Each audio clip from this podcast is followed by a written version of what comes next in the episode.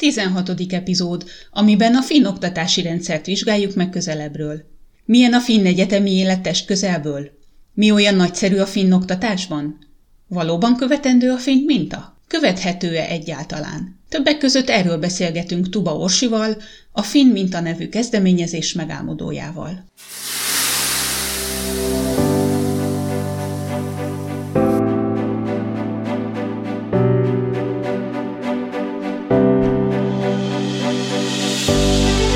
Ez itt a Finnország felé félúton, a Történetmesélő Podcast. Lapföld kapujából, Rovaniemiből mesélek neked a forró szaunák és a hidegvízű tavak országáról, és arról, hogy milyenek a hétköznapok az északi sarkörön.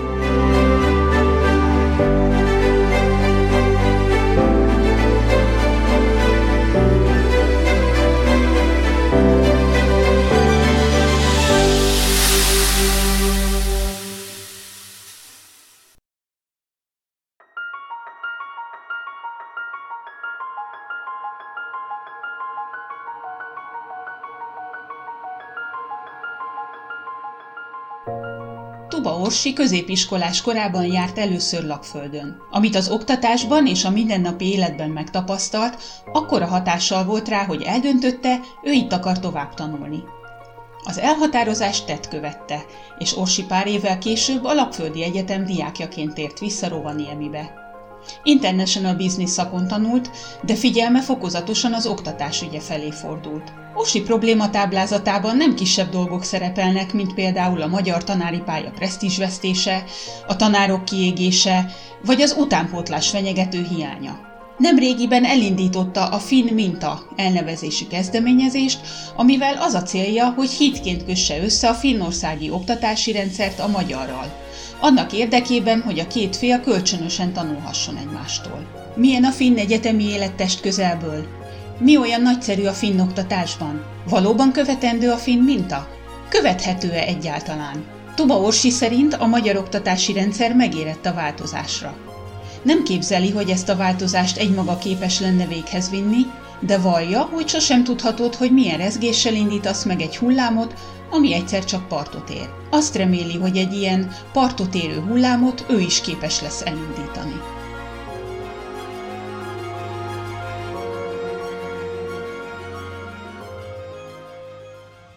Szia Orsi! Köszöntelek a podcast műsorán, és köszönöm, hogy elfogadtad a meghívást erre a mai beszélgetésre. Én köszönöm a meghívást, nagyon-nagyon örülök, hogy itt lehetek, régi rajongód vagyok. Köszönöm. Én pedig nem olyan nagyon régóta követlek, de annál nagyobb érdeklődéssel, és nagyon izgalmasnak találom ezt a kezdeményezést, a finn mintát, amibe belevágtál, és ezért is szerettem volna, hogyha ha beszélgetünk erről a projektről, vagy kezdeményezésről, mert hogy azt tapasztalom, hogy a finn felsőoktatás, a finn oktatáspolitika az nem csak engem érdekel, hanem rengeteg mindenki mást is, és nagyon örülök annak a lehetőségnek, hogy valaki olyas valakivel beszélgethetek ma erről, akinek személyes tapasztalata is van, és, és egyfajta szakmai rálátása is erre a témára. De mielőtt a szakmába vágnánk, kezdjük a személyes élményekkel. Én nagyon jól emlékszem arra a pillanatra, amikor, hát ez már régen volt a 90-es évek tájékán, amikor az EGRI vasútállomáson álltam, és kétségbe esetten kicsit integettem édesanyám után, amikor ő ott hagyott engem, a, hogy megérkeztem a főiskolára, Tapolcáról, az ország másik feléről. Úgyhogy ez alapján kicsit talán el tudom képzelni, hogy neked milyen érzés volt, amikor leszálltál a repülőről Rovaniemi repterén 18-19 évesen, hogy akkor hello Lapföld, megjöttem tanulni.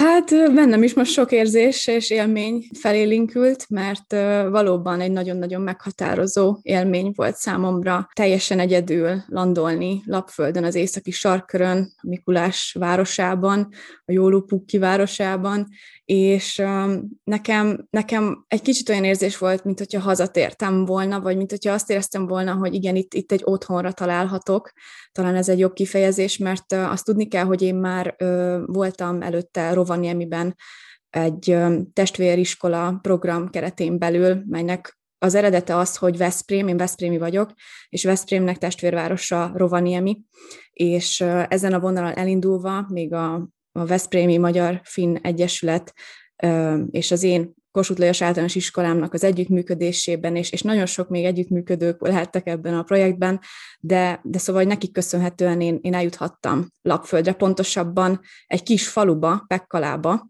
ahol, ahol a Vantaus Koszki, vagy Vantauszjárvi általános iskola, most nagyon sajnálom, hogy nem teszem be, de, de ez lesz a neve, és, és ott tölthettem egy hetet. Tehát ez, én már középiskolásként utazhattam ki, egy hetet egy általános iskolában tölthettem, és ugyanúgy egy középiskolába is ellátogathattam, mert a levelező társam, Rina, ő már, ő már természetesen ő is tovább tanult, és, és ezért egy elég jó képet kaphattam arról, hogy mennyire más, és tényleg azt, azt csak így ámultunk, bámultunk, és, és nekem az volt ott a meggyőződésem, hogy én itt szeretnék tanulni, és hogy én ide ki szeretnék egyszer költözni, mert az a fajta nyugalom, az a fajta életstílus már olyan fiatalon megfogott. Tehát, hogy, hogy tényleg azt éreztem, hogy nekem vissza kell jönnöm, és én nekem már fiatalon is voltak elég, hogy is fogalmazzak, világmegváltó gondolataim a magyar oktatással kapcsolatosan, tehát nem igazán tudtam helyeselni egy csomó mindennel, és tényleg úgy voltam vele, hogy, hogy én itthon lehet nem szeretnék tovább tanulni de szeretnék tovább tanulni, és, és ezért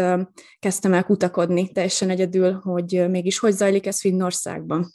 Helyezzük el egy kicsit ezt időben. Mikor jártál először Lapföldön, és melyik évben kezdted meg végül a tanulmányaidat? Én 2017-ben kezdtem meg a tanulmányaimat, és 14-ben jártam, uh-huh. 2014-ben jártam először, tehát három évvel előtte. Ha jól emlékszem, három évig nem is találkoztunk, e között a, a finn barátnőmmel, mert ő 13-ban volt már itt nálam, tehát ez ilyen 2010-re visszamenő, akkor vettük fel először a kontaktot.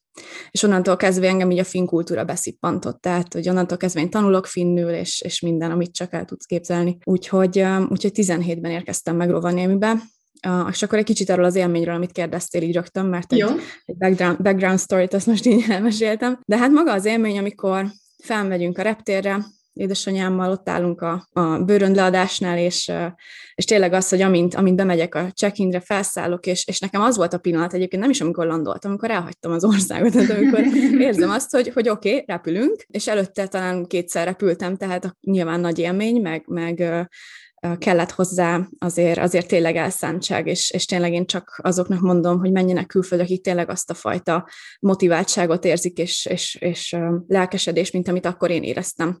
Tehát tényleg én, én akkor, én egyébként nekem ez egy, ez egy dolog, hogy én, én minden egyes repülőút alkalmával írok egy bejegyzést a naplomba.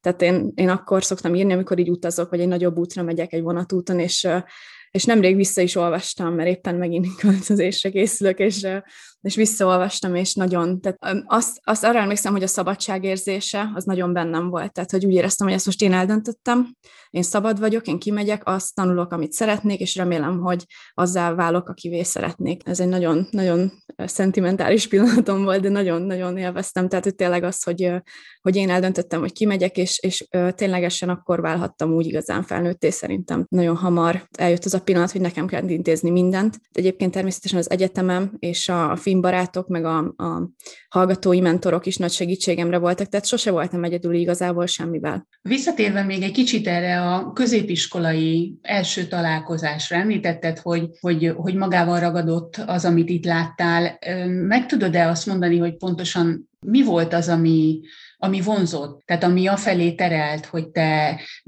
nem magyarországi felsőoktatási intézményben szeretnél tanulni, hanem, hanem Finnországban. Ez egy nagyon jó kérdés egyébként, mert ezt sokszor elfelejtem így, így a történetem során, de tehát tulajdonképpen én egy két tannyelvű gimnáziumba jártam Balatonalmádiba, és én mindenképpen angolul szerettem volna tovább tanulni, viszont az itthon fizetős, és így kiszámolgattam, és nem is, tehát nem is a pénz, de az, hogy már elviekben az, hogyha én angolul szeretnék tanulni, és, és ugye nagyon magasak a ponthatárok, és ez, a, ez az iszonyú stressz, ami rád helyezedik, hogy te neked akkor ténylegesen ilyen 7-8 ezer lenne a tandíjat, hogyha nem vesznek fel fél évente, az, az szerintem megdöbbentő, és akkor egy az, hogy én nagyon önálló voltam már akkor is, meg most is, de tehát, hogy akkor is úgy voltam, hogy én ezt nem akarom a szüleimre, és én meg hitelt nem szeretnék felvenni, és tényleg azon voltam, hogy Finnországban ingyenes az oktatás, van támogatás is, is, ezt mivel már ilyen jókorán tudtam, tehát 14-15-ben már ez leülepedett bennem, hogy én kimegyek. Én elkezdtem nyáron dolgozni, két munkahelyem volt, tehát így azt mondom, hogy mindenki, aki ismert, így, így tudják, hogy én voltam a finlány, tehát hogy én készülök ki. És igazából tényleg ezért volt az, hogy én kimehettem, és ki is mentem, mert volt egy olyan felháborodottság, talán ez is egy, egy fogalom, de, de volt az is bennem, hogy ezzel ténylegesen nemzetközi környezetben tanulok, mert én tudtam, hogy valami nemzetközit szeretnék tanulni. Nem voltam benne biztos, hogy mit, ezért kimentem International Business-t tanulni, ami nemzetközi gazdálkodás, de szerintem tartalmilag abszolút különbözik az itthonitól, de tulajdonképpen pontosan ezért választottam a, a fint, mert ott, ott ténylegesen nemzetközi környezetben vagyok, angolul tanulok, úgy láttam, és, és mivel tapasztaltam is, hogy tényleg többet ad az egész képzés, és egy plusz élményt ad az, plusz tapasztalatot, plusz kihívás jelent, hogyha én kimegyek. Tehát azzal én, én magamat kirakom a komfortzónámból, és ez így is lett. Milyen elvárásokkal ö, érkeztél meg, vagy, vagy milyen elvárásokkal kezdted a tanulmányaidat, és ehhez képest az első időszak történései vagy tapasztalásai mit hoztak? nem is tudom, nekem nem voltak olyan túl sok elvárásaim. Nagyon, nagyon nagy tervező vagyok, tehát, hogy én, én nagyon utánjárok mindennek. Igen, ez, szóval most már ez... Egy, ebből a rövid beszélgetésből is kiderült, szerintem nem csak nekem. Akkor Igen, bocsánat, szóval... hadd fogalmazom újra a kérdést, hogyha nem, nem is elvárásokkal, de hogy mire számítottál, vagy mit vártál, hogy mi fog itt veled történni? Ami, amire most így beugrik, aztán majd lehet később még több minden is beugrik, hogy én kimentem körülbelül augusztus 15 vagy 16-án, azt hiszem 16-án, igen, még megvan a repjegy, majd meg tudom nézni, és én, a, én arra számítottam, hogy, hogy azért itt nagyobb lesz a nyüzsgés, vagy hogy már többen kiérnek addigra, de ilyen szeptember körül érkezett meg mindenki. Szóval volt ilyen két hetem úgy egyedül, egymagam tervezgetni, meg bevásárolni, és készülődni a, a tanévre, meg ami még nagyon emlékszem, hogy én, én bementem az egyetemre körülbelül második nap, vagy első nap, amint odaértem, és, és a finnekről azt kell tudni, hogy egyébként segítőkészek, de hogyha nem mész egy konkrét dologgal, vagy konkrét kérdéssel, akkor ők, ők nem tudnak mit válaszolni. Tehát, hogy én, én tökre azt vártam, hogy oda megyek, és így mindenki ilyen tártkarakkal, jaj, szia, megérkeztél, üdvözlünk. És egyébként ilyenek voltak, tehát félreértés ne essék, nagyon, nagyon, nagyon jól üdvözöltek, meg mindenki tökörült, hogy itt voltam, mert egyébként összességben a finnek nagyon szeretik a magyarokat, nekem eddig ez volt a tapasztalatom, tehát, hogy rögtön jönnek a, a, a finnugor történetek, meg hogy kinek milyen testvérvárosból vannak barát, barátai, tehát minden ilyen így, így előjött, de, de nekem tényleg az volt a valahogy az elképzelésem, hogy, hogy én oda megyek, és akkor én kapok egy ilyen brosúrát, hogy akkor ezt meg ezt csináljam, és akkor rögtön elkezdenek velem foglalkozni, de egy kicsit úgy voltak vele, hogy mondták, hogy jaj, hát fedezd fel a környéket, pihengessél még, majd lesz orientációs hét szeptemberben, addig, addig csinálj ezt meg azt, lép be ebbe a csoportba, tehát így, így, így utasítgattak, de hogy így ők így voltak vele, hogy nincs elég dolgot pakolni, hogy már most el akarsz kezdeni mindent, és tényleg nem az volt, tehát hogyha nem konkrét kérdésem mentem oda, akkor nem voltak annyira célirányosak olyan szempontból, hogy én vártam volna, de most igazából így utólag visszagondolva, és tényleg utólag már a szakmában is vagyok, minden egyes hallgatónak nyilván nem adnak olyan fajta tanácsadást rögtön, de, de bőven meg volt az információ, úgyhogy meg tényleg szerintem körülbelül én értem oda először, úgyhogy. És amikor elkezdődött a tanítás, tehát az első hetek, hónapok az egyetemen, az, az milyen volt? Igen, itt, itt jön szerintem egy éles különbség is a magyar, magyarral összehasonlítva, mert nagyon-nagyon lazán indult az egész, tehát én már tényleg készen álltam, tudásszomjam maximálisan megvolt, és, és én arra vártam, hogy akkor, akkor csapjunk a lecsóba, és egyszerűen az volt, hogy akkor ezek a tényleg orientációs tanulásmódszertan, mi hogy szoktunk itt tanulni, tehát így konkrétan elmesélték, hogy a, hogy ők milyen, tehát a probléma alapú tanulás és oktatáson keresztül mire számítsunk a fél években, és hogy tényleg volt, tehát hogy rengeteg időt szakítottak arra, hogy megmutassák nekünk, hogy mi hogy működik. És ez nagyon hasznosnak bizonyult, mert erre, erre a biztos alapra, úgy, hogy tényleg mindenki megszokja a környezetet, a kultúrát, a, a társaságot, a pedagógiai környezetet, mert tényleg teljesen más, utána lehetett igenis pakolni rá, és egyre nehezebb volt mindegyik fél év. Úgyhogy, úgyhogy itt éreztem azt, hogy én, én azon voltam, hogy beszélgettem barátaimmal Magyarországról, hogy nálatok mi újság, mert hogy én itt most így konkrétan unatkozom, és én nem vagyok az a típus, aki unatkozik, tényleg nem. És persze nyelvet tanultam meg, meg főzni tanultam, meg minden, amit el tudtál képzelni, azt én elkezdtem, meg túrázni jártam, és tényleg azt vettem észre, hogy egy idő után én még sosem tapasztaltam azt, hogy ennyi időm lenne, akár egyedül lenni, önreflektálni, és ezek a ezek a pillanatok szerintem amikért megérte kimenni, tehát hogy, hogy azt, hogy de egyébként folyamatosan volt időm ténylegesen arra, hogy, és, és nagyon sok minden múlik a finn oktatásban azon is, hogy, hogy van időd magadra, és van időd reflektálni arra, hogy mit tanultál, és igazából így tanul az ember. Úgyhogy én ezt éreztem, de utána szépen lassan beindult minden, um, nagyon jól összekovácsolódott a társaság, és, és tényleg fantasztikus élmény volt, úgyhogy már, már most hol hiányzik ez az egész közösség. Hogyha röviden kellene bemutatnod, vagy jellemezned, akkor mit mondanál, hogy milyen, milyen érzés Finnországban egyetemistának lenni, diáknak lenni, és esetleg milyen ez a magyarországi diák élethez hasonlítva?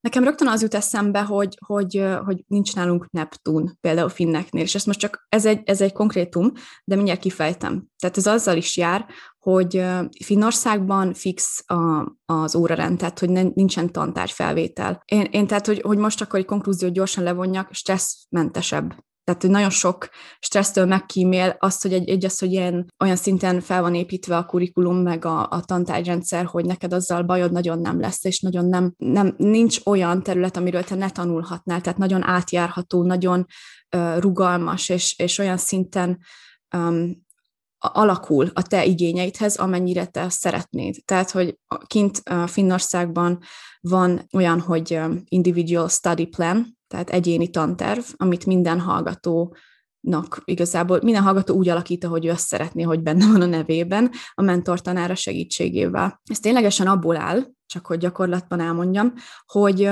körülbelül három havonta, három-négy havonta van egy, egy személyes van on van, tehát ketten vagytok a mentortanáddal, és megbeszéltek őszintén, hogy hogy, hogy, hogy vagy, mi újság, hogy zajlik, mi érdekel, mi az, ami nem, látom, kapta egy rosszabb jegyet, az, az miért volt, vagy minden oké, okay, kell-e még segítség. Tehát, hogy ők erre veszik a, a fáradtságot, hogy egyesével mindenkit végigkérdeznek, és, és persze vannak ilyen közös, ilyen csoportos visszajelzések, és a minden egyes kurzus végén vannak csoportos visszajelzések, tehát ők folyamatosan építkeznek abból, amit a hallgatók mondanak, és amit egymásnak mondanak a hallgatók, a tanároknak mondanak. Tehát, hogy, hogy ez a fajta folyamatos visszajelzés és folyamatos figyelem, ami szerintem úgy alakítja a, a finn oktatás, hogy az tényleg világ, világ első tud lenni, nem feltétlen első, de vezető oktatási mhm. rendszer. Mm-hmm. Úgyhogy ez, ami szerintem nagyon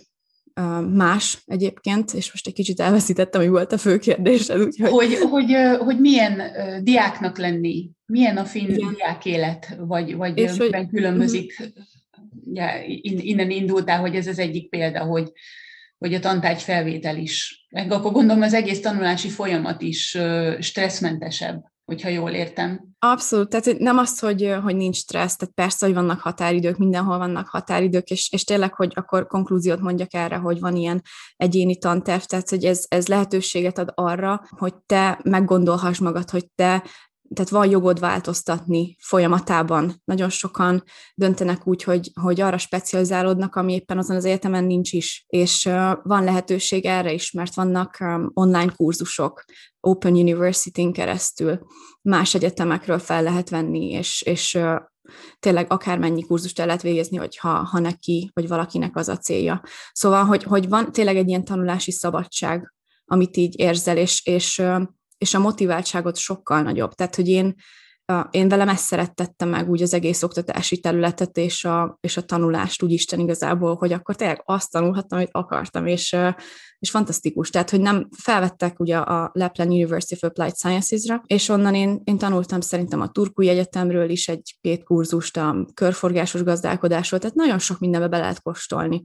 Úgyhogy, úgyhogy van ez a fajta élmény, meg persze vannak az apró örömök, hogy két és fél euró a menzán az ebéd, és akkor ugye ez a, ezek a hallgatói lifehackek, hogy így fogalmazzak, úgyhogy, és ez is az oktatási rendszer része, tehát azt is ugye az állam finanszírozza több mint felét, vagy nem is tudom hány százalékát, de azért lehet ilyen olcsó. Én nagyon szerettem kint hallgatónak lenni, és ezzel egyébként így voltak az osztálytársaim is, tehát mindenki lediplomázott, van, akinek tovább tartott, tehát alakítható az is, hogy te mennyi idő alatt diplomázol le. Mert például én körülbelül két és fél év alatt végeztem egy három és fél éves képzést. Ez azért volt, mert tényleg, tehát, hogy annyira belejöttem úgymond a tanulásba, és annyira uh, úgy és azt tanulhattam, amit szerettem volna. Persze volt egy fő kurikulum, de, de nagyon motivált lettem, hogy, hogy tehát az is maga motivál, hogy te előbb is befejezheted. Tehát, hogyha te nyáron tanulsz még, akkor előbb befejezheted, és hát persze szerintem minden hallgatónál eljön az a pont, amikor már dolgozni szeretné, és én nagyon éreztem, hogy én akkor most már dolgozni szeretnék,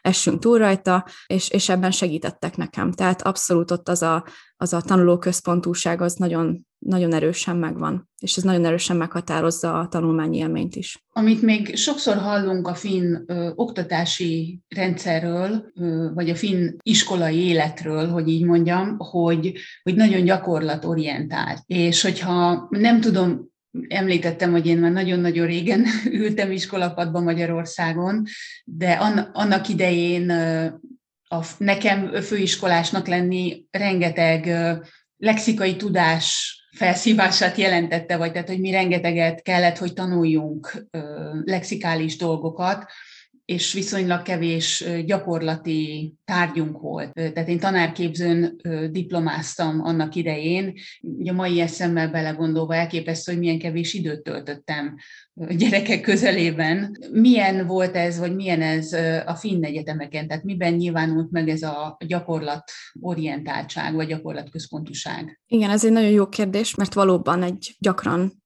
egy gyakori kérdésnek számít az, hogy, hogy mégiscsak ez a gyakorlatorientáltság, ez hogyan jelenik meg. Már említettem az előbb, hogy probléma alapú oktatás, tehát, hogy ezt, mint a módszertant meg kellett tanuljuk, mert ezt nagyon aktívan alkalmazták a kurzusokon keresztül. Hát ez a projekt alapú oktatásban nyilvánul meg, ugye az is egy formája, és tulajdonképpen ez úgy... Ez mit jelent egy példát. A Igen, mondok igen, egy példát, ez lesz a legegyszerűbb. Például egy marketing kurzuson vagyunk, egy business-to-business marketing kurzuson, vagy egy egyszerű marketingen, és ö, csoportokra osztanak minket a teremben. Azt még egyébként így gyorsan megjegyezném zárójelesen, hogy a, a finnoktatás, felsőoktatásban limitált a felvett hallgatók száma minden képzésre. Nem az van, hogy egy ilyen 200 fős hallgatói teremben ülünk, vagy auditoriumban, hanem egy ilyen 20, 20 fő, 20-25-30, ami gyakori. Tehát vagyunk körülbelül 25-en. Egyébként volt, amikor Erasmusosokkal voltunk 60-an, de akkor két osztály futott párhuzamosan. Csak így, így pedagógiai szempontból, szempontból fontos lehet. Öt fős csoportokra felosztottak minket, mindenkihez hozzá rendeltek egy, egy céget, vagy egy vállalkozót, egy, egy valós céget és egy valós vállalkozót, akikkel később találkoztunk is, tehát hogy ők adtak nekünk egy-egy problémát, hogy például a foci csapatnak, a ROPS-nak, a Rovaniemi helyi foci csapatának hogyan értékesítsék uh, sikeresebben a, a merch, tehát hogy a, az ilyen mindenféle marketing PR termékeiket, ugye a, a focisál, ezekre gondolok.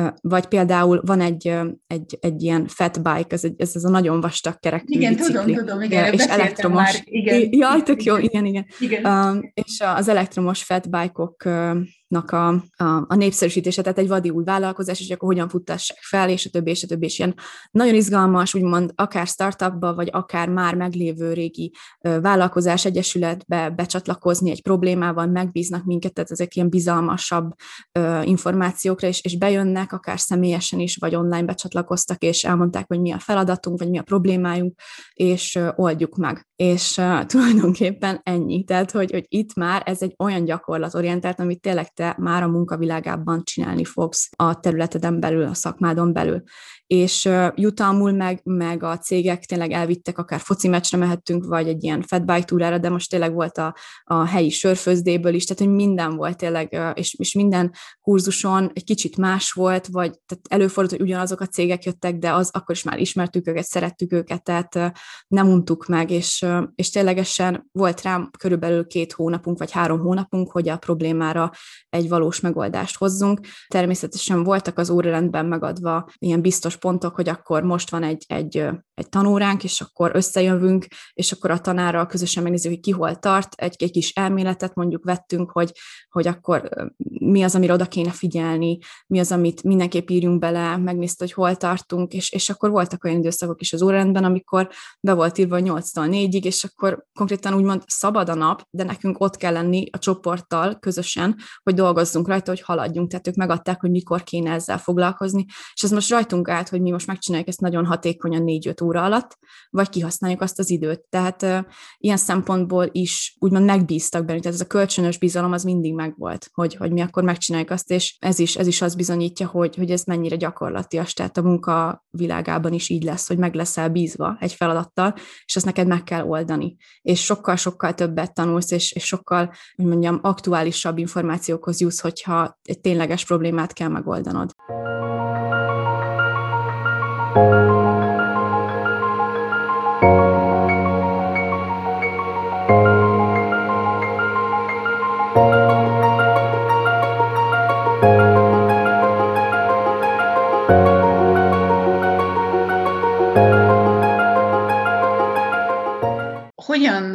Lett ebből a marketing tanulmányokból, az international business tanulmányokból finn minta.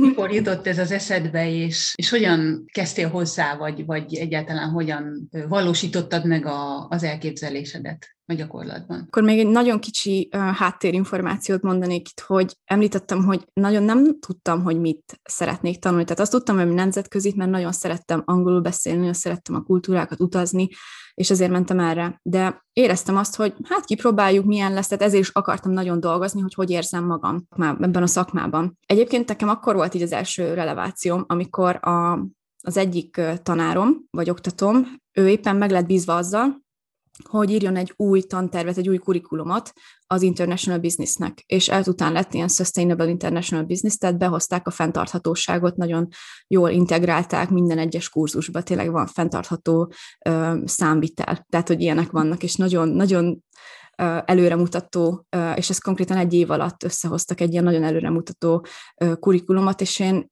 én részt vettem egy ilyen, egy ilyen feedbackbe, egy visszajelzéses megbeszélésen részt vettem, és ott én így elmondhattam, hogy hallgatói szemmel, meg úgy összességében mi a véleményem arról, amit ők ott, vagy amit ő ott megírt. És én akkor annyira lelkes voltam, tehát ez bennem annyira él az a pillanat, hogy én rájöttem, hogy amúgy én, én ezt nagyon élvezem, nekem ezt kéne csinálnom. És akkor már elkezdtem gondolkodni, hogy jó, jó, akkor oktatás felé majd valahogy el lehet indulni, de még nem volt konkrét. És utána jött az, hogy én gyakornok voltam az egyetemen, mint um, nemzetközi projektmenedzsment és marketing, nagyjából ilyen kosárba laktuk be, de tehát volt abban mindenféle projekt pályázatírás, meg volt az is, amit én javasoltam, hogy én nagyon szívesen népszerűsíteném a finn oktatásnak a lehetőségeit itt Magyarországon, és hogyha ebben ők tudnak nekem támogatást nyújt, tehát hogy alapvetően az egyetem mm, úgymond brandjén keresztül hazamehetnék, és, és ezt beszámíthatnánk a gyakorlatomnak, mert az végül is marketing, akkor, akkor én ezt ezt ténylegesen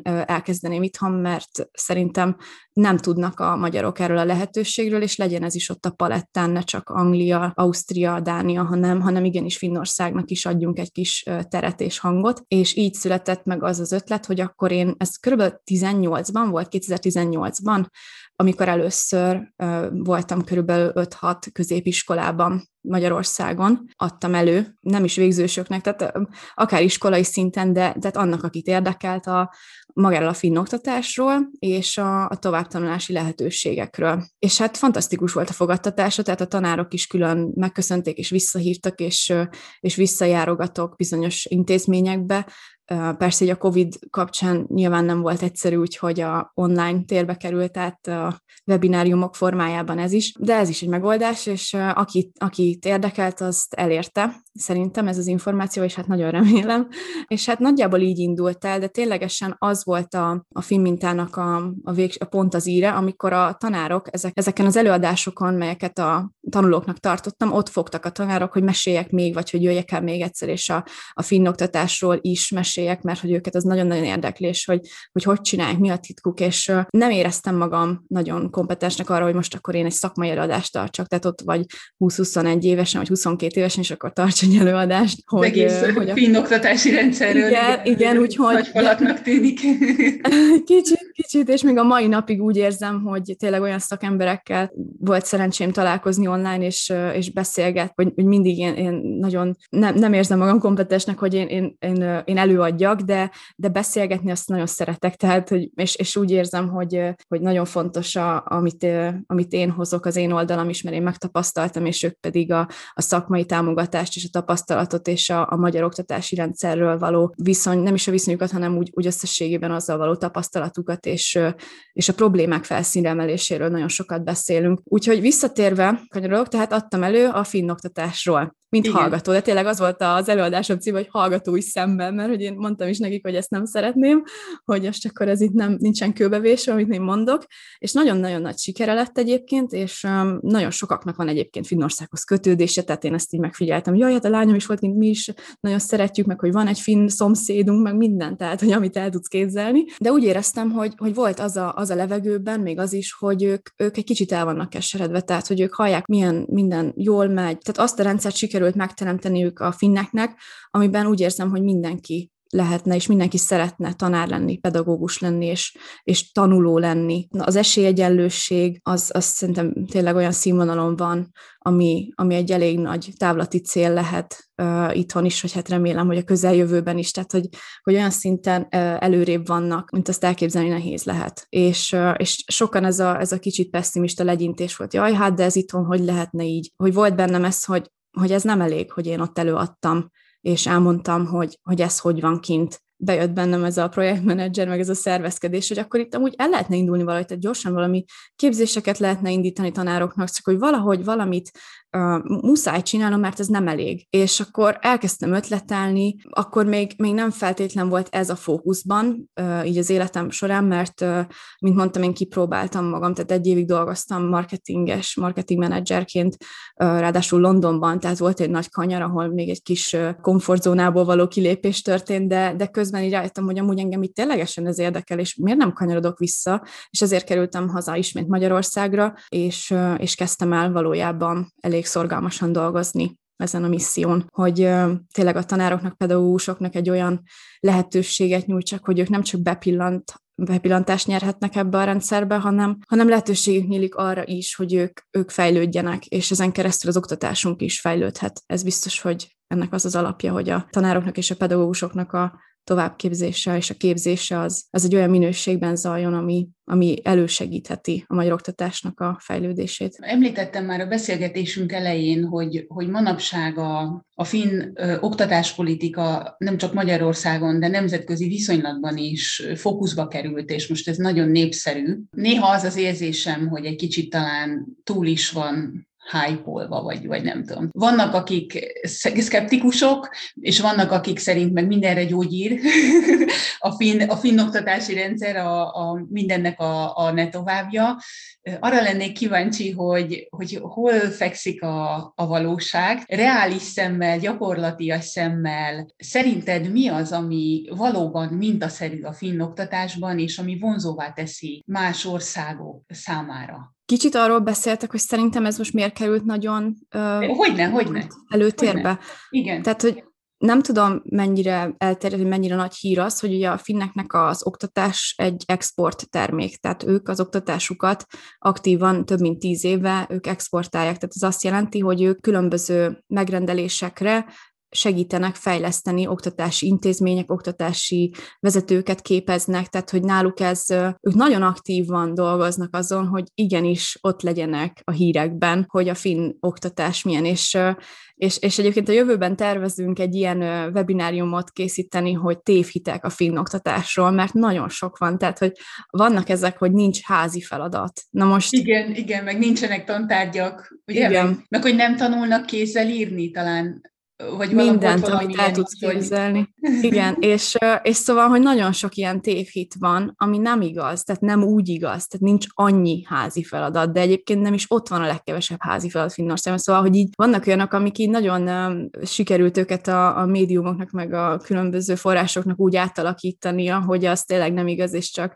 és ezért van az, hogy egyébként uh, hozzám is érkeztek, uh, és én is nagyon igyekszem, és nagyon figyelek a kommunikációra, mert én nem azt uh, azt mondom, és nem azt vallom, hogy a finn oktatás tökéletes, és azt úgy, ahogy van, át kell vegyük, hanem vannak olyan elemei, olyan módszerei, olyan eszközei, melyeket érdemes, nagyon jó lenne, hogyha itthon is átvehetnénk, és, és adaptálnánk, és, és a Működek, rendszer pedig... Működek, hogyha említenél párat. Ez most egy nagyon nehéz kérdés, mert Igen, alapvetően tudom, a, rendszer, a rendszer maga itthon nem feltétlen befogadó, és ez egy érzékeny pont mert a tanárok nagyon túl vannak terhelve. Azt, hogy most egy pluszt még a nyakukra tenni, azt, azt nem lehet, főleg ekkora digitális átállásban, ami, ami most zajlik. Akár kezdhetünk ezzel is a digitális átállással, átállással, tehát hogy a finneknél már több mint 20 éve szerintem a blended learning, tehát ez a kombinált oktatás, ez egy, ez egy gyakorlatban lévő és használt módszer amit szerintem, ha már átvettünk volna öt éve, csak mondok valamit, akkor ez a COVID meg se volna. Mert a kombinált oktatás például, és magát én ezeket a pedagógi, ezt a pedagógiai módszert, vagy hasonló változatait mondanám, hogy, hogy érdemes lenne elkezdeni itthon tanítani a tanároknak, és, és ezért használni is, az ténylegesen az, hogy ez a blended learning, ez, ez azt jelenti, hogy a tanulóknak tulajdonképpen lehetőségük nyílik online megbeszélni, vagy, vagy személyesen megbeszélni a tanultakat már a tanárral, és a, a tanár előre kiadja az olvasmányokat, vagy kicsit ez a fordított tanulás jelenik meg benne, hogy te előre megkapod azt, hogy, hogy mit kell feldolgoznod, mint anyagot, és utána a, a tanárok pedig igazából a megoldásról és a különféle megoldási lehetőségekről beszélnek, és, és így teljesen más az egész, de nem akarok ebben most nagyon belemenni. A lényeg, Jó. hogy ez is egy olyan terület, ami, ami szerintem itthon mindenképpen erősíteni kéne, és a finnek ebből, ebben is példára találunk. Talán ami, ami még tehát nagyon sok van, az a baj, nagyon sok van, az, hogy, az, hogy az együttműködéseken alapuló tanítás, és nagyon sokan, hát nem is az nagyon sokan, de sok tanár van úgy, hogy nehéz együttműködni más tanárokkal. Sok tanár van már tulajdonképpen olyan helyzetben, hogy egyedül marad egy csomó mini projektben, ami előremutatóbb lehetne amire azt mondják, hogy igenis egy témahetet szervezni egyedül nagyon nehéz. És nincsen az a, szerintem, és nem, nem akarok megint prédikálni, úgyhogy nem vagyok benne a rendszerben, csak, csak látom és figyelem. Én azt látom, hogy a, a, a vezet, az, tehát az oktatási vezetőknek a feladata az nagyon változik így a mai világban. És hogyha ha erre nem figyelünk oda, és nem figyelnek oda arra, hogy, hogy mi legyen a hangsúly, akkor nagyon el lehet csúszni, hogy, hogy mégiscsak a, a, most kell oktatnunk a, a jövőt, most kell odafigyelni arra, hogy azok a kompetenciák meg legyenek, olyan kompetenciákkal és olyan készségekkel legyenek felruházva a fiatalok és a tanulók, hogy ők, ők a jövőben tudjanak munkát találni maguknak, és, és ténylegesen tetrekészek lehessenek, és megtalálják önmagukat is az életben ahogy gondolkoztam a mai beszélgetésünk témáján, vagy hogy, hogy mi, mire térhetnénk ki, illetve hogy én mit tudok a, a finn oktatási rendszerről, mit tapasztaltam meg magam is, illetve milyen a hazai oktatási rendszer, én egyfolytában oda lyukadtam ki, és te is érintetted már, hogy, hogy a két fajta rendszer gyökereiben különbözik. Tehát kezdve például azzal, hogy a magyar egy ilyen akadémikus rendszerre épülő tudást közvetít, a finn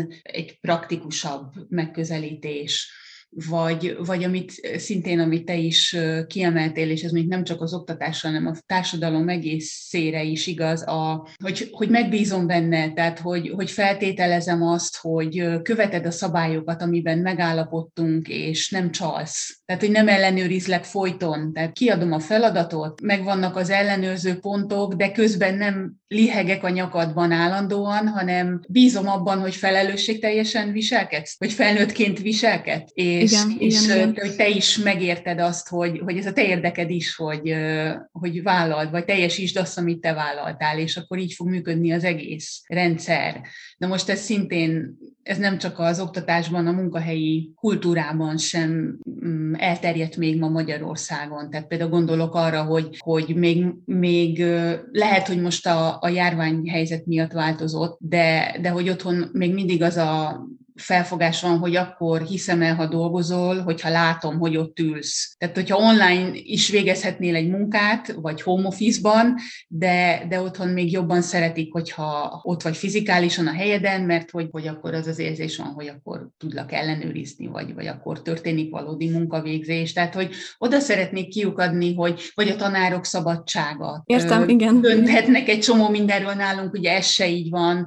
Ö, mm. Meg hát valószínűleg a diákok maguk is, tehát azok, akik egy ilyen poroszosabb rendszerben szocializálódnak, én ezt hallottam többektől is, hogy nehezen illeszkednek be ebbe a szabadabb légkörű finnoktatásba, hogy, hogy nem tudják a, az önállóságot vagy a szabadságot kihasználni, vagy, vagy, vagy elveszettnek érzik magukat. Tehát, hogy, hogy oda szeretnék kiukadni, hogy annyira más a két, két rendszer, hogy szerinted hogyan lehet egy teljesen más rendszerből átemelni valamit egy teljesen más rendszerbe úgy, hogy az tényleg hasznos legyen, és javára szolgáljon a magyar oktatási rendszernek, vagy a magyar pedagógusok tanítási gyakorlatának. Igen, egyébként nagyon jól összefoglaltad ezt, úgyhogy nem is tudtam hirtelen, mit akarsz kérdezni, mert Bocsánat. tényleg nem, nem, fantasztikusan jól összefoglaltad, és egy kommentet még ehhez aztán válaszolok a kérdésedre, hogy tényleg nagyon lokalizált az oktatás Finnországon belül is, tehát hogy a, a kerületek, az tankerületek maguk el eldönthetik, hogy hogyan tervezik meg a, a, az oktatásukat, a tantervüket, eltérnek akár a szüneteknek az időpontjai, nincsen ez annyira központilag irányítva, és ugyanúgy a tanár meg van bízva hogy, hogy kialakítsa a tanterv alapja, tehát a nemzeti tanterv alapján, hogy ő mit fog leadni, és hogy hogyan tervezik, és nyilván vannak előírások, hogy mit, hogyan, tehát ez a jelenség alapú oktatás, hogy a, váll- hogy a vállalkozói vagy kezdeményezőkészségeket hogyan akarja mini projekteken keresztül, tehát ez már rá van bízva, hogy ő a tanulói alapján mit szeretne, és mit lehet, és mit tartanak, ami, ami ténylegesen őket nagyon érdekli, és hogy a maga az osztálya mennyire, mire nyitott, mire nem, és a kérdésedre válaszolva pedig én, én úgy gondolom, hogy az a lényeg, hogy, hogy elkezdjük valahol. Elinduljon egy, egy olyan, akár egy mini projekt, tehát akár most mondtam ezt a jelenség alapú oktatást, ami a finneknek a nemzeti tantervébe 2016 óta szerepel, és szerintem ez is, ami folyamatosan fenntartja őket az olyan rangsorokon,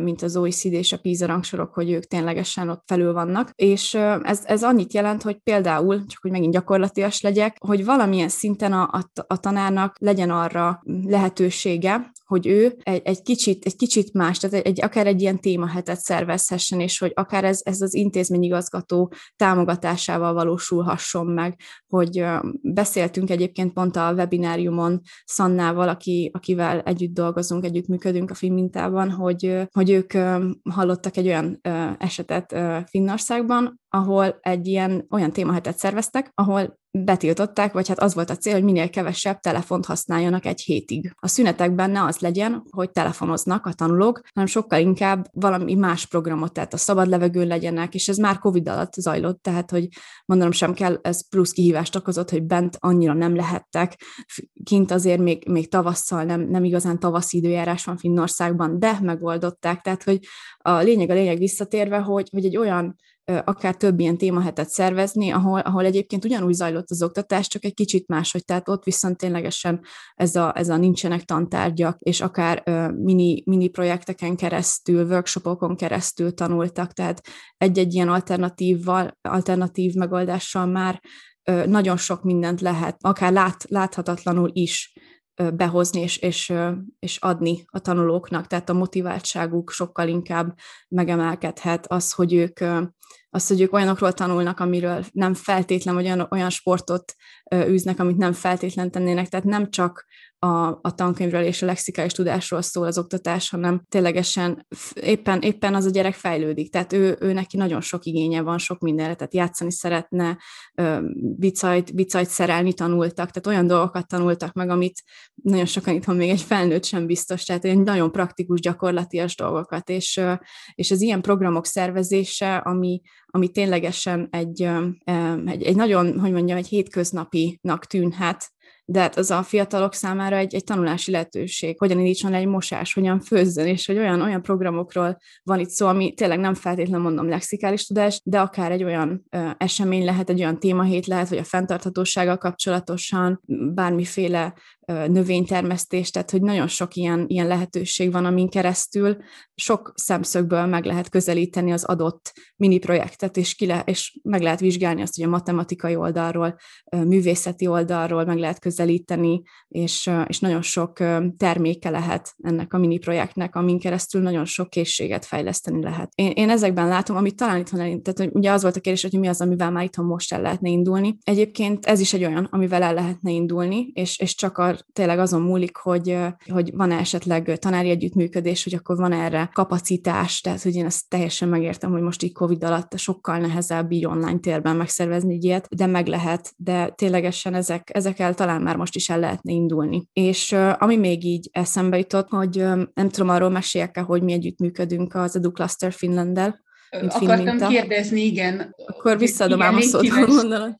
Légy szíves Jó. erről is, mesélj, hogy, hogy ugye említetted, hogy onnan indult ez a fin minta, hogy te, mint diák hallgatói szemszögből meséltél a, az oktatási rendszerről, és aztán felismerted, hogy partnerekre, vagy együttműködő partnerekre van szükséged ahhoz, hogy ezt a tevékenységedet minél hatékonyabban tud végezni, hogy követlek Facebookon, imitamot, tehát hogy, hogy próbál, figyelem, hogy hogyan fejlődik a kezdeményezés, amiben belevágtál, tehát látom, hogy, hogy partnerek csatlakoznak hozzád, hogy légy szíves arról mesélj, hogy, hogy, hogy kikkel működsz most együtt, és hogy egyáltalán hogyan találtál utat hozzájuk, vagy hogyan találsz utat, és hogy mennyire könnyű vagy nehéz. Most bocsánat, Orsi Magyarországról fölhívja nem tudom melyik egyetem képviselőjét, hogy van egy ilyen program, ami, amin én dolgozom, és szeretnék együttműködni, vagy hogy egy kicsit a, a színfalak mögé betekintést engednél, akkor az érdekes lenne szerintem. Úgy uh, jutottam el az Edu Cluster Finlandhez, hogy uh,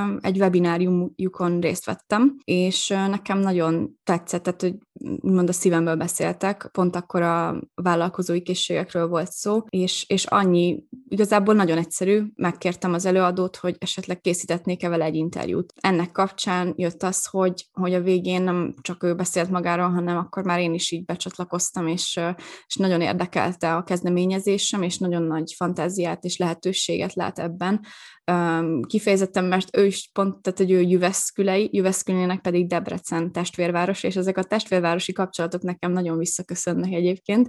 Tehát, hogy mondanom se kell azt eredményezte, hogy azért, azért Magyarországot ő is nagyon szereti, és, és elmondtam neki, hogy jelenleg mi a helyzet itthon Magyarországon az oktatási területen és az oktatási rendszerrel kapcsolatosan, és ő is lát lehetőséget fejlődésre, és, és úgy gondolja, hogy az előzetes tapasztalatok alapján itt is lesz rá lehetőség. Nagyon nehezeket kérdeztél előzetesen, és ez, ez nekem nagyon tetszik, mert én szeretem a nehéz kérdéseket, de pontosan ugyanazt éreztem, amikor ugye én is így kitaláltam valamit, hogy ezt tök jól elkezdeni, de nincsen, itt vagyok 24 évesen, nincsen az a tapasztalatom, hogy ezt mégis hogy lehetne. És ilyenkor éreztem, hogy nekem muszáj együttműködnöm valakivel, egy szervezettel, akinek van tapasztalata, van elég szakértője, akik be tudnak csatlakozni, és, és segíteni tudnak ebben a, a célomban, a missziómban, a megvalósításban ténylegesen ott legyenek azok a szakértők, akik kellenek. Tehát nekem van egy nagyon konkrét és nagyon sok tehát van egy ilyen problématáblázatom, nem vagyok egy negatív ember, csak hogy én pontosan az, hogy én problémákat megoldok. Tehát, hogy,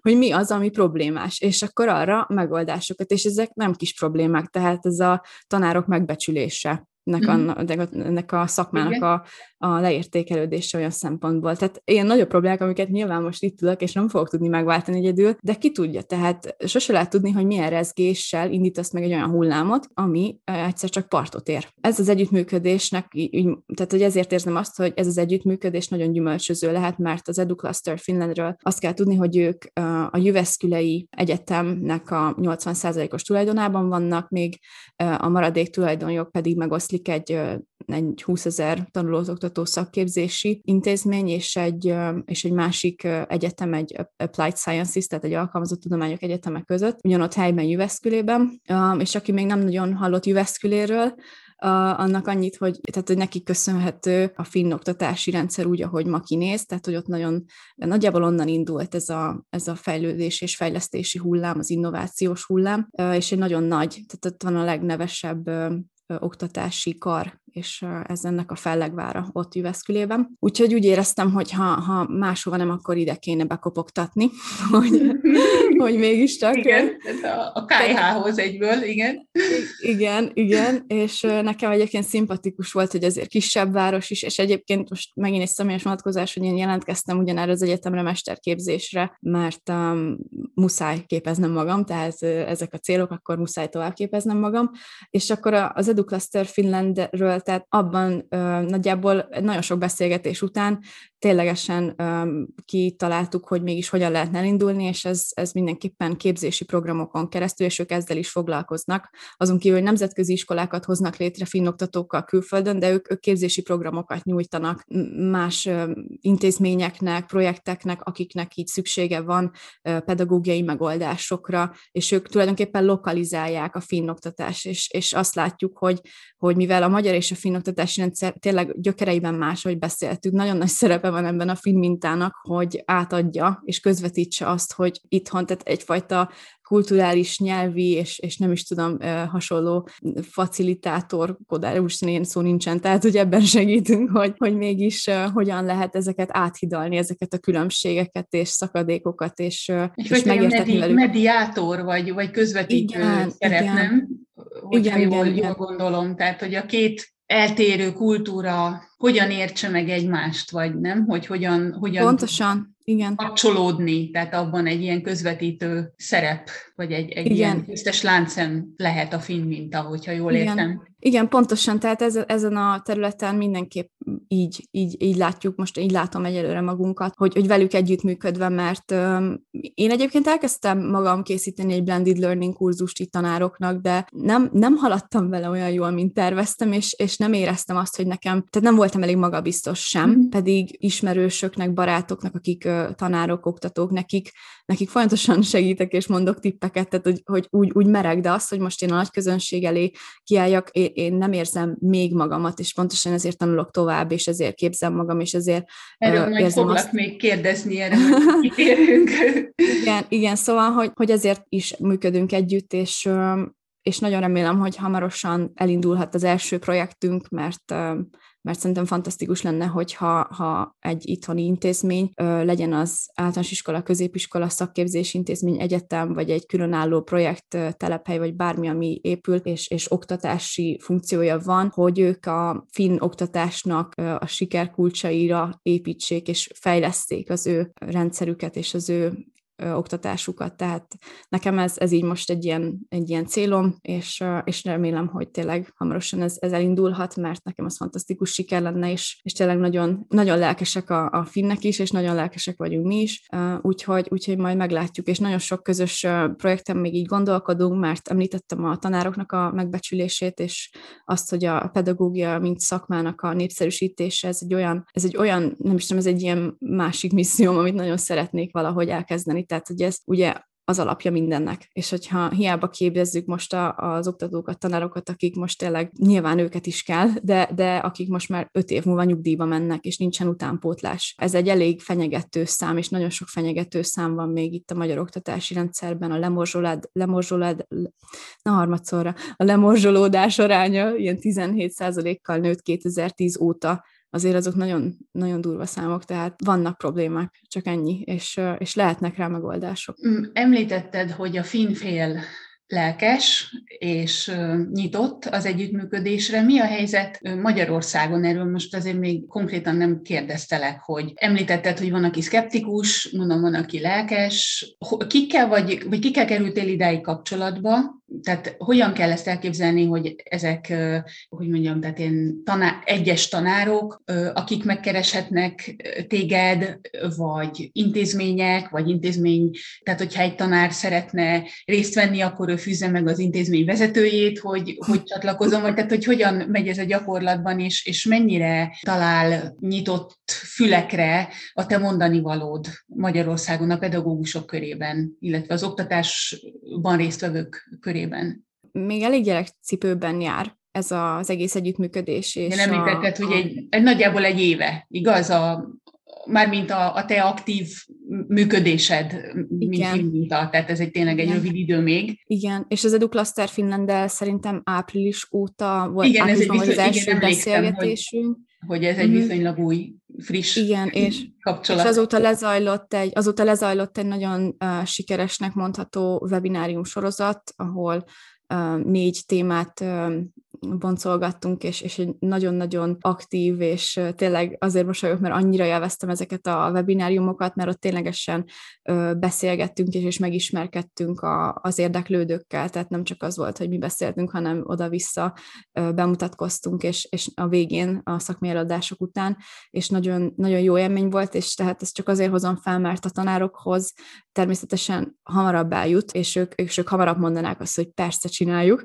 de uh, egyértelműen a, a döntéshozók és a, a vezetők, az igazgatók kezében van az, hogy akkor lesz-e projekt vagy sem. Ezt most ezzel nem mondok újat szerintem. Igen, igen. Éppen ezért el is kezdtünk már most gondolkodni valamin közösen, hogy mi az, ami egyénre lehet, tehát hogy amit ténylegesen tanároknak is tudunk nyújtani, és nem csak egész intézményeknek, mert az elég, hogy mondjam, diszkriminatív, hogy van egy csomó tanár a, a közösségben, akik nagyon szeretnének tanulni és fejlődni, és, és csak azért, mert ott nem mondanak igent a vezetők, nem lehetséges, tehát ez engem persze, hogy felháborít, szóval nem kell, nem kell Úgyhogy éppen ezért, tehát hogy ezek is ingyenes webináriumok voltak, és szerintem nagyon sokan tanultak belőlük. Pontosan ezért nagyon fontosnak tartjuk, hogy a, hogy a tanárokhoz is eljuthasson, tehát a tanároknak is lehessen lehetősége arra, hogy jelentkezzenek különböző képzési programokra, vagy részt vegyenek különböző workshopokon, és, és éppen ezért folyamatosan már terve vannak, hogy, hogy akkor mi az, amiket akár ingyenesen, vagy akár ö, elérhető áron meg lehessen, úgy mint, mint pedagógus részt vehessenek egy ilyen, ilyen programban, vagy eseményen, vagy bármiben, ami az ő fejlődésüket segíti, és, és ők hozzá juthatnak ö, ezekhez a, az innovációkhoz, eszközökhöz. Tehát akkor jól értem, hogy, hogy Magyarországon is úgy érzed, hogy kedvező a fogadtatás, hogy hogy mondjam, tehát hogy, hogy nyit, van nyitottság, van hajlandóság arra, hogy próbáljanak, ha más nem tanárok egyénenként tanulni, vagy, vagy beemelni valamit a, az oktatási gyakorlatba a finn Én azt érzem, hogy, hogy egyértelműen idő van arra, hogy it's, it's time, tehát hogy változtassunk, fejlődni kell, mert ö, most kell oktatnunk a jövőt, és, ö, és, és a mai rendszer az erre nem képes. És ez szerintem szülőkön át, tanárokig, tehát ezt mindenki érzi, és mindenki felháborítónak tart nagyon sok, nagyon sok mindent. Tehát nagyon sok a sallang, nagyon sok a, a fölösleges ö, amit 50 éve is ugyanígy csináltak, tehát most nem kell itt nagyon felhoznom sok példát, szerintem ezt aki élt itthon, vagy aki úgy nagyjából ezt megtapasztalta, azt tudja, hogy miről van szó. Tehát, hogy én azt érzem, hogy, és a, a maga a finnoktatási rendszertől tényleg lehet tanulni, és pontosan azért, mert én, én hozok egy példát, ezért nem a levegőbe beszélek, tehát van egy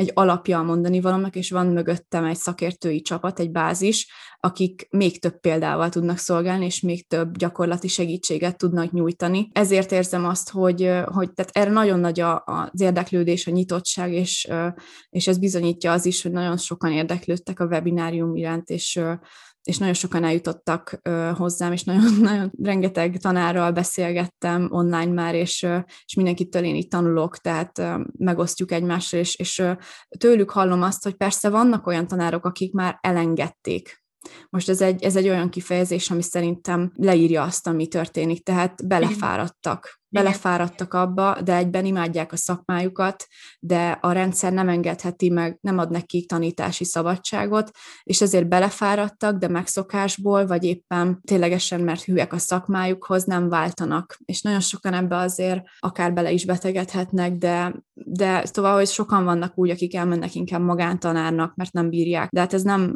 nem egy járható út a jövőre nézve. Úgyhogy szerintem így készen áll a magyar oktatási rendszer arra, és, és hát pontosan, hogy máshogy fogalmazzak, nem is az, hogy készen áll, de megérett, tehát most már ideje lenne ö, újítani.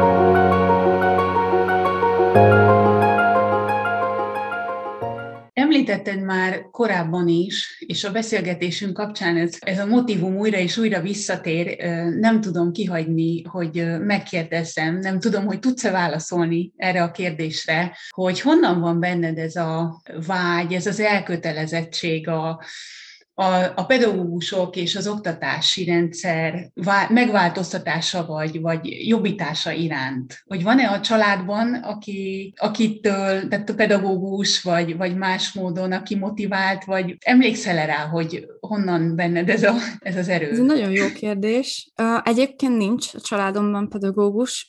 Van jó pár nagyon közeli tanárismerősöm, akiket nagyon szeretek, akár volt oktatóim is, de Szerintem bennem így a segítőkészség, és az, hogy én, én, én ténylegesen, hogyha már dolgozok valamit, és ha már, ha már valamibe fektetek energiát, akkor annak, annak legyen egy pozitív hatása a társadalomra. Tehát, hogy én nagyon a, a társadalmi érdekeket nézve, én inkább ez a, ez a kollektív jót szeretném elérni, és, és azáltal, hogy én megtapasztaltam egy olyan rendszert, ami, ami ténylegesen egyenlő, és mindenki számára elérhető, és az lehetsz utána, aki akarsz. Tehát valahogy ezt, hogyha itthon, ha csak egy töredékét is, vagy hogyha csak egy, egy, kicsit is, egy kicsit is változik és fejlődik az, ami, ami itthon van, és ezt elérhetem, akkor engem így ez motivál, hogyha én, én ténylegesen segíthetek a, a fiataloknak, a, a nálam fiatalabbaknak, vagy akár a, a felnőtteknek, akik karriert szeretnének váltani, hogy, hogy valahogy én azt érzem, hogy bennem ez a segítőkészség, ami nagyon mozgat. És, De és igen, pont az szerintem, oktatáson keresztül?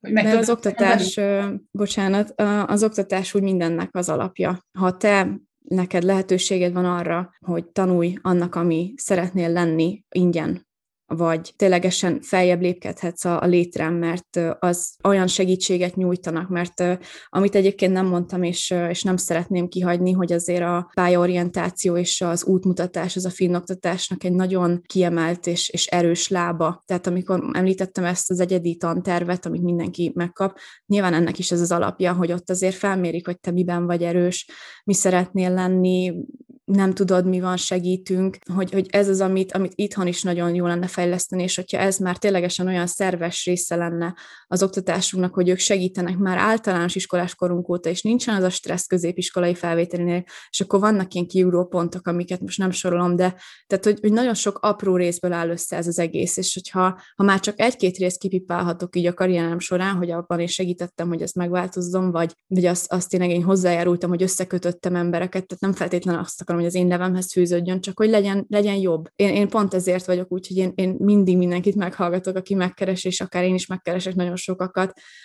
hogy, hogy, hogy beszéljünk, hogy, hogy te hogy látod, és hogy, hogy, hogy lehetne, tehát hogy nem, nem, nem egy ilyen önző célom van ezzel, hogy most akkor én a film mint megújítja, hanem én egy hullámot szeretnék elintani. Tehát, hogy azt, hogy, hogy ez induljon meg, és többen gondolok, és merjenek belegondolni, hogy mi lenne, hogyha máshogy csinálnánk valamit, hogyan tudom én ebben segíteni a tanárokat, a tanárokat, vagy a munkatársaimat, vagy tehát bárkit. Szóval, hogyha már, már erre így többen így gondolkodnának, hogy, hogy segítenének, akkor az, az szerintem egy hatalmas eredmény lenne. Úgyhogy így nagyjából ez a motivációm. Szintén sokat emlegetjük a finn oktatás és a finn társadalom, hogy az esélyegyenlőségre nagy hangsúlyt fektet, illetve a, az egyenlőségre, ami ugye abban nyilvánul meg többek között, hogy felzárkóztatja, vagy nagyon sok ö, olyan eleme van ennek a rendszernek, ami a leszakadók felzárkóztatását segíti.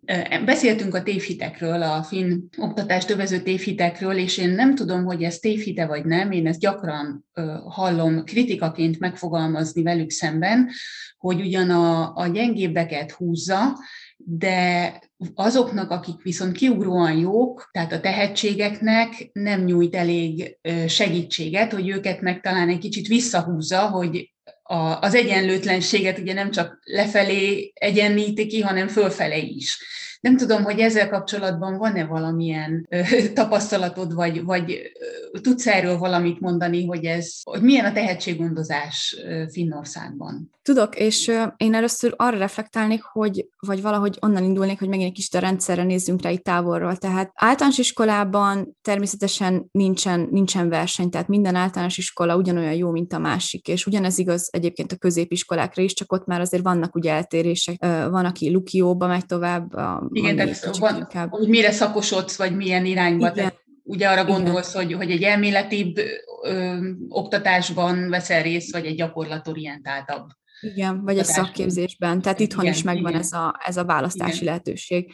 De, de ott sincsen az a fajta verseny, mint, mint itthon. Tehát már itt az általános iskolás felvételinél az a fajta stressz és az a fajta, hogy mondjam, tehát a jobbak kerülnek be a jobb gimikbe, és, és lesznek eltérések, és lesznek erősebb gimik, lesznek gyengébbek, gyengébb ö, iskolák vagy osztályok, tehát hogy ez, ez tökre már ott így elcsúszik az egész szerintem itthon, és kint meg azért ez, ez más, tehát hogy ott, ott azon múlik, hogy nagyjából, hogy hol laksz, és hogy mit szeretnél tanulni, és akkor oda úgy, úgy bekerülsz, ahogy bekerülsz, de mindenhol ugyanazt a minőséget kapod, nincsen nagyon lehetőség tényleg úgy elszáguldani a többiek mellett, tehát ez, ez benne van, de ennek ellenére ugyanúgy, tehát hogyha az oktatásnak a hivatalos keretein belül te mondjuk nem tudsz annyit gyakorolni, zongorázni, attól még zeneiskolák gondolom, tehát ugyanúgy vannak kint, és, és ugyanúgy megvan a lehetőség, hogy délutánonként a nem túl sok házi feladat mellett van időd arra, hogy éppen azt te ott fejleszd magadat azon a területen, ami téged érdekel. Viszont már a felsőoktatásban azért ott is megjelenik a, a verseny, tehát hogy, hogy ott, ott, de ott csak ott jelenik meg. Tehát amikor uh-huh.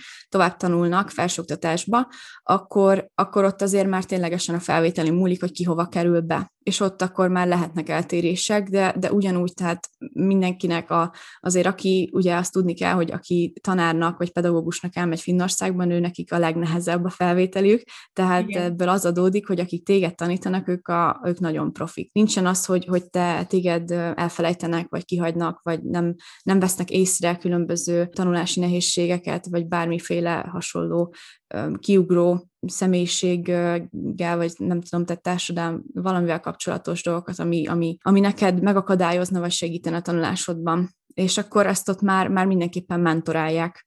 És ugyanúgy ez a, ez a mentorálás, és ez a, ez, ahogy említettem, ez az individual study plan, ez, ez már nem csak, nem csak felsőoktatásban van, hanem, hanem általános iskolában, középiskolában, tehát hogy ez kezdődően elindul, és ha jól gondolom, akkor óvodában is már azért... azért igen, akartam éppen említeni, van tapasztalatod hogy, már. Hogy, igen. hogy talán most, hogy ezt említett, hogy éppen tegnap volt egy ilyen beszélgetés a, a 15 hónapos kisfiam óvónéniével arról, hogy milyen terveket tűzünk ki magunk elé az ő nevelésében és fejlesztésében, és hogy mivel még nem beszél, tehát még az ő ö, igényei nincsenek figyelembe véve, de amint megtanul beszélni, őt is megkérdezik, vagy, vagy az is, tehát arra is van egy külön rubrika, hogy ő, ő maga mit szeretne, vagy őt mi érdekli, mi a szülők elvárása, vagy, vagy elképzelése, és mi a, a pedagógusok elképzelése. Igen, ez most nagyon vicces, hogy ezt így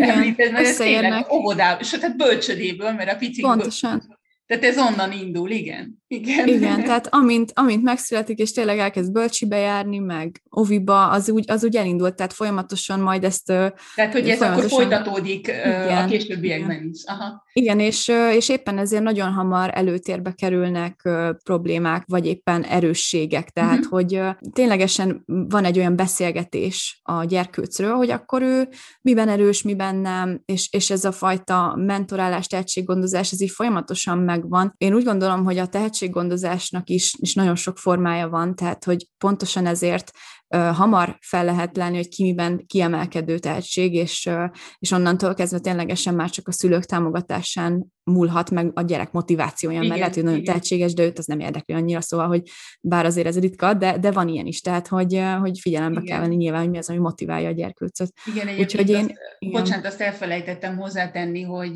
tehát az, hogy nálunk hangsúly van a tehetséggondozáson, nem biztos, hogy ez egyébként, hogy, hogy úgy kellene, vagy hogy az jó, vagy tehát, hogy nálunk, ahogy említetted is, hogy ez gyakran ilyen torzítja a, a rendszer, tehát, hogy, hogy az, aki jó, vagy aki kicsit kiugró, akkor ő van, hogy túlságosan is tolják, vagy, vagy nem tudom, hogy ez a jó kifejezése. Tehát, hogy nem mhm. feltétlenül vagy, vagy lehet, hogy nálunk meg túl nagy a versengés sokszor, és túl nagy a stressz, tehát hogy nem biztos, hogy a tehetséggondozás és a versenyistálló közé mondjuk egyenlőségjelet kellene tenni. Abszolút, meg itt nekem eszembe jutott, igen, igen, nekem itt eszembe jutott az, hogy most mi a cél. Tehát technikailag Az a célunk, hogy, hogy egy milliókat kereső, boldogtalan embert neveljünk ki, aki nem szereti a munkáját, de megtanítottuk nagyon jól rá, vagy az a célunk, hogy kineveljünk egy, egy, egy olyan szakembert, vagy egy olyan, egy olyan fiatalt, aki, aki készen áll a kihívásokra, aki szereti a munkáját, és,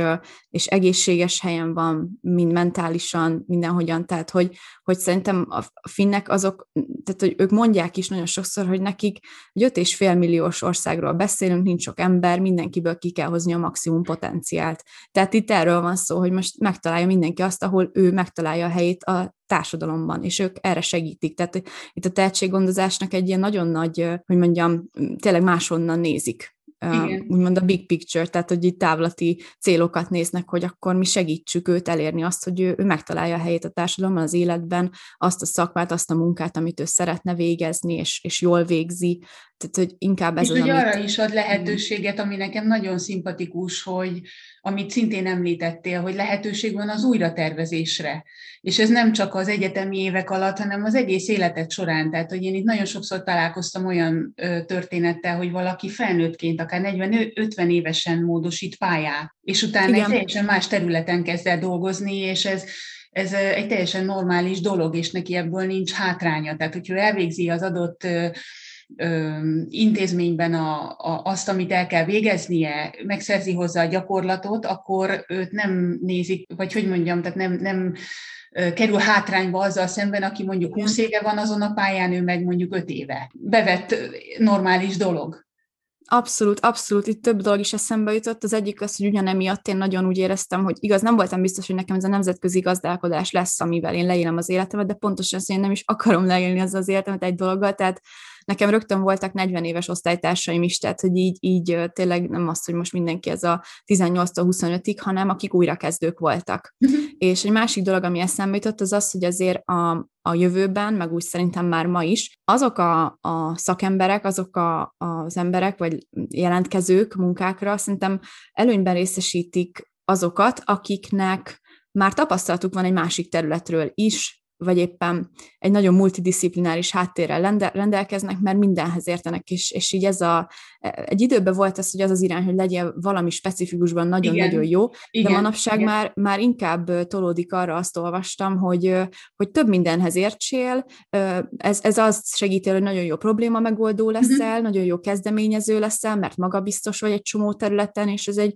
egy ilyen nagyon összetett olyan multifunkcionális, nem is tudom, eszköztárral ruházza fel az adott szemét, aki több mindenbe bele, bepillantást nyert az élete folyamán, és szerintem mm, nem, nem sokan vannak, akik egy, a mai világban már egy munkahelyen letöltenek 40 évet, tehát ezt már a statisztikák is mutatják, hogy a, az átlag az, az körülbelül um, ilyen 8 év, amit, ma, tehát ez a, amit egy helyen töltenek, vagy 6 év, de, a, de ugye korosztályonként, tehát nem mindegy, az én korosztályom az körülbelül egy év uh-huh. amit egy helyen töltenek. Ez csak munkahely, ez nem feltétlenül szakmaváltás, de itt is azért már megmutatkozik az, hogy, hogy a változás hozza úgy igazából a fejlődési lehetőségeket. Tehát ez, ez szerintem szorosan összekapcsolódik. Most forrás nem tudok mondani, de... Én órákig de... tudnék veled beszélgetni, de ö, azt hiszem, hogy ezt a az, e, mondhatom, hogy az első beszélgetésünket lassan be kell fejezzünk. Egy utolsó kérdést engedj még meg. Említetted már, hogy hamarosan újra csomagolsz, mert hogy a, az oktatás fellegvára Jüveszküle vár rád. Igen. Amihez ezúton is gratulálok. Nagyon és azt szeretném, hogyha elmondanád búcsúzóul, hogy mit fogsz tanulni, és hogy ezzel összefüggésben hogyan látod a saját közeljövődet, és a finn mint a jövőjét, a közeljövőjét, tehát hogy mi az az irány, ami felé elindulsz, és mi a célod, hova tartasz. Hú, ezek, ez, ez sok kérdés, de nagyjából meg lehet válaszolni már most is. A képzésemet uh, úgy hívják, először angolul mondom, aztán, aztán lefordítom, hogy Development, Education and International Cooperation, tehát ez a fejlesztés, ö, oktatás és nemzetközi együttműködés. És hát engem ez a három kulcó így nagyon megfogott, amikor jelentkeztem, tehát ide nyolc főt vettek fel egyébként az oktatástudományi karra, mert ugyanúgy társadalomtudományi karon is indul ez a képzés, egy kicsit más, tehát azért jelentkeztem az oktatástudományi karra, mert ott felzárkóztatót tartanak azoknak, akik nem oktatással kapcsolatos alapképzést végeztek, lesz egy, egy akár egy kicsit tovább is tarthat számomra, de lényeg az, hogy tanuljak, és, és bepillantást nyertek nyilván pedagógiába is, és pszichológiába is. Hogy miért ide, azt szerintem egyértelműen nagyon jól egyezik azzal, amit a film mintával szeretnék a jövőben létrehozni és, és működtetni és tényleg ez az együttműködésre szeretném most így a hangsúlyt fektetni, mert nagyon szeretném megerősíteni a finn-magyar együttműködést oktatási területen, és az oktatási export projekteken dolgozni, vagy akár arról kutatni is, hogy megnézni a sikerkulcsait így a személyes tanulmányi vonalomra való tekintettel, meg persze minden más, ami így, így éppenséggel közbejön és inspirálónak tartom. Így, így tényleg a finn mintának a, már most is nagyjából ugyanazt a vonalat szeretném vinni, amit most, hogy, hogy a finnoktatásnak a, a lehetőségeit, a, az eszközeit és, és magát bemutatni, és gyakorlati példákon keresztül, vagy programokon keresztül, tanári és diákcsere programok szervezésén keresztül, tehát nagyon sok program és esemény ötletem van, amit, amit szeretnék a jövőben, és én, én ennek a, a lassú fejlődésnek a pártja vagyok, tehát mindent lépésről lépésre, és mindent, ahogy, ahogy a helyzet és a körülmények is enged, mert már amúgy 2020 tavaszán szerettem volna megszervezni az első csere tanár és csere diák programomat, csak aztán a Covid közbeszólt, úgyhogy az élet is közbeszólt, de minden, tehát mindenképpen ezen a vonalon haladni tovább, hogy egy erős hidat teremtsek a, a magyar oktatás fejlődés érdekében, és, és um, ugye a finneknek is van mit tan, mert azért azt említsük meg, hogy igen, Magyarországon... Igen, ez nagyon jó, hogy említed, igen, köszönöm. Tehát ez oda-vissza, működhet, így van. Igen, oda-vissza működhet, tehát ugyanúgy egy, egy, egy tényleg egy, egy együttműködő, egy, egy egymást inspiráló közösséget szeretnék egyébként létrehozni az eseményeimen keresztül, Facebook csoporton keresztül, úgy vannak tervek, és, és szépen lassan szerintem mindenre sor fog kerülni, és, és remélem, hogy tényleg, tehát, hogy mint említettem, nagyon nagy tervező vagyok, de, de azért spontán uh, dolgokat még inkább szeretem, tehát hogyha valami eszembe jut, és így ez eddig miért nem jutott eszembe, akkor, akkor nyilván azt fogom elkezdeni, Um, úgyhogy, úgyhogy én nagyon nyitott vagyok, és nagyon várom, hogy, hogy, hogy elkezdhesse, és megint iskolapadban ülhessek, és a tanulmányaim során csak a film mintával foglalkozhassak, tehát azért uh, az sem lesz olyan kevés egy mester mellett, de, de szerintem bőven jut idő, amint említettem, reflektálni magamra és a, a film mintának a lehetséges jövőjére és a lehetséges utakra, amit meg lehet valósítani. Hát én nagyon sok sikert kívánok neked ehhez, és nagyon szépen köszönöm. Szerintem nem én egyedül élveztem ezt a beszélgetést, én biztos vagyok benne, hogy a, a hallgatóknak is élmény lesz a beszélgetésünket meghallgatni, vagy élmény volt meghallgatni. Én, én azt tudom ígérni, hogy figyelemmel foglak követni a továbbiakban is, és nagyon remélem, hogy fogunk még a, a podcasten beszélgetni. Búcsúzóul, hogyha valaki finnországi továbbtanulásban gondolkozik, vagy pedagógus, és szeretne kapcsolatba kerülni veled, akkor hol keressen téged, milyen elérhetőségeken talál meg? Van a finminta kukacgmail.com, ami egy e-mail cím, amire, amit rendszeresen nézek. Facebookon is lehet üzenetet küldeni a Finmintának, valamint van egy tanulói és egy, egy tanári csoportom. A Finnországban tanulok, felkiáltójellel, az a hallgatókat, tanul, tanulni vágyókat megcélzó csoport, és itt osztunk meg olyan információkat, amikkel segíthetjük egymást a kinti életben, kiköltözéssel, bármivel kapcsolatosan a másik pedig a tanári minta, és ott, ott pedig egyébként ezzel most már nem titkolt célom, hogy, hogy szeretnék ide finn tanárokat is meghívni, tehát ez egy újítás lesz, amint kérek, szerintem nagyon sok tanár lesz, aki, aki támogatna ebben, és, és eddig, eddig ebben a csoportban így lassan növekvő volt a létszám, mert, mert ténylegesen ez a célom vele, és tudtam, hogy ennek ilyenkor lesz az ideje, hogy, hogy ezt nagyon elkezdjem népszerűsíteni, mert ez tényleg egy olyan kapu lehet, ahol lehet szakmai tanácsokat megosztani, tapasztalatokat megosztani egymással, úgyhogy a tanári mintába is nagyon nagy szeretettel várok mindenkit, akit megfogott a finn minta és a missziónk, úgyhogy ez, ezek az elérhetőségek, és természetesen egy, egy online megbeszélésre bármikor nyitott vagyok, tehát a finn mintán keresztül is lehet foglalni a Calendlin. Ez a Calendly, ez egy ilyen időzítő program, amikor is tehát lehet foglalni időpontot a naptáromba, és akkor tudunk beszélgetni akár online Úgyhogy, úgyhogy mindenkit nagyon nagy szeretettel várok, akit, akit érdekel, és aki esetleg szeretne többet megtudni a lehetőségekről. Nagyon szépen köszönöm még egyszer, Orsi, és szerintem mondhatom, hogy még folytatjuk. Ez volt a Finnország felé félúton legújabb része. Ha tetszett, amit hallottál, iratkozz fel a csatornámra, hogy ne maradj le az új részekről. Ha már feliratkoztál, akkor se dőj hátra, Oszd meg a podcast linkjét másokkal is, hogy minél több ember rám találjon.